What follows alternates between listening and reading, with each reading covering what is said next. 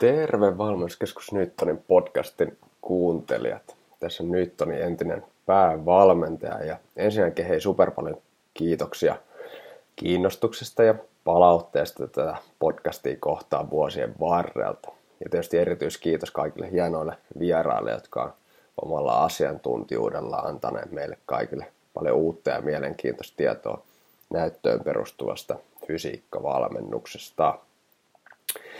Hei, nyt on jatkaa näyttöön perustuvan valmennuksen eteenpäin viemistä ja tämäkin podcast saa aikanaan uuden isännän, joten pysykäähän linjoilla. Sillä välin niin kannattaa kurkata hei mun uusi liikunta-alan ammattilaisille suunnattu Liikunta Labra podcast, jossa me tutkijat tullaan ulos tutkijan kammioistamme ja keskustellaan uusista liikuntaa neurotieteen tutkimuksista – liikuntafysiologiasta, aivoista ja tietysti myös näyttöön perustuvasta fysiikkavalmennuksessa. Ensimmäisessä jaksossa mä keskustelin lasten ja nuorten liikuntafysiologian dosentin Eero Haapalan kanssa siitä, mitkä on liikuntafysiologian näkökulmasta tärkeimmät fysiologiset erot lasten ja aikuisten välillä. Toisaalta mitkä on tärkeimmät harjoituksen akuuttien vasteiden erot Entä miten valmentajan tulisi huomioida nämä erot treenejä ja kuntotestejä suunnitellessaan?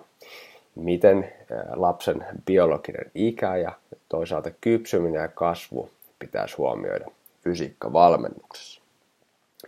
Toisessa liikuntalabran jaksossa käsiteltiin enemmänkin aivoja, sillä mulla oli vieraana tohtori Ilona Ruotsalainen ja me rupateltiin siitä, miksi nuoruus on tärkeä ajanjakso aivojen kehityksessä.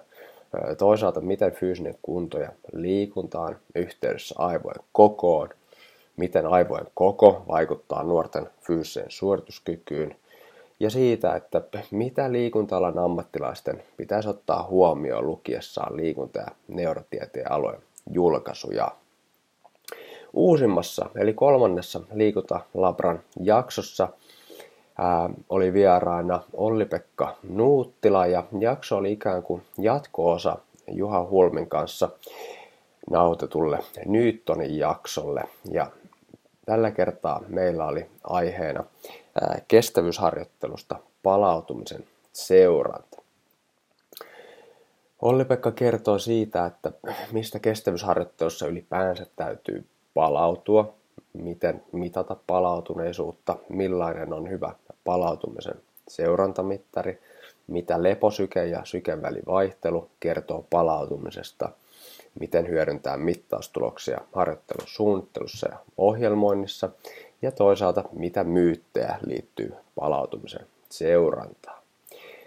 Hei, jos olet kiinnostunut tutkitusta tiedosta ja näyttöön perustuvasta fysiikkavalmennuksesta ja pidät näistä Newtonin podcasteista, niin nautit ihan varmasti myös näistä Liikuntalabran uusista jaksoista. Liikuntalabra podcastinsa löydät Spotifysta, iTunesista ja YouTubesta. Pysykää kuulolla.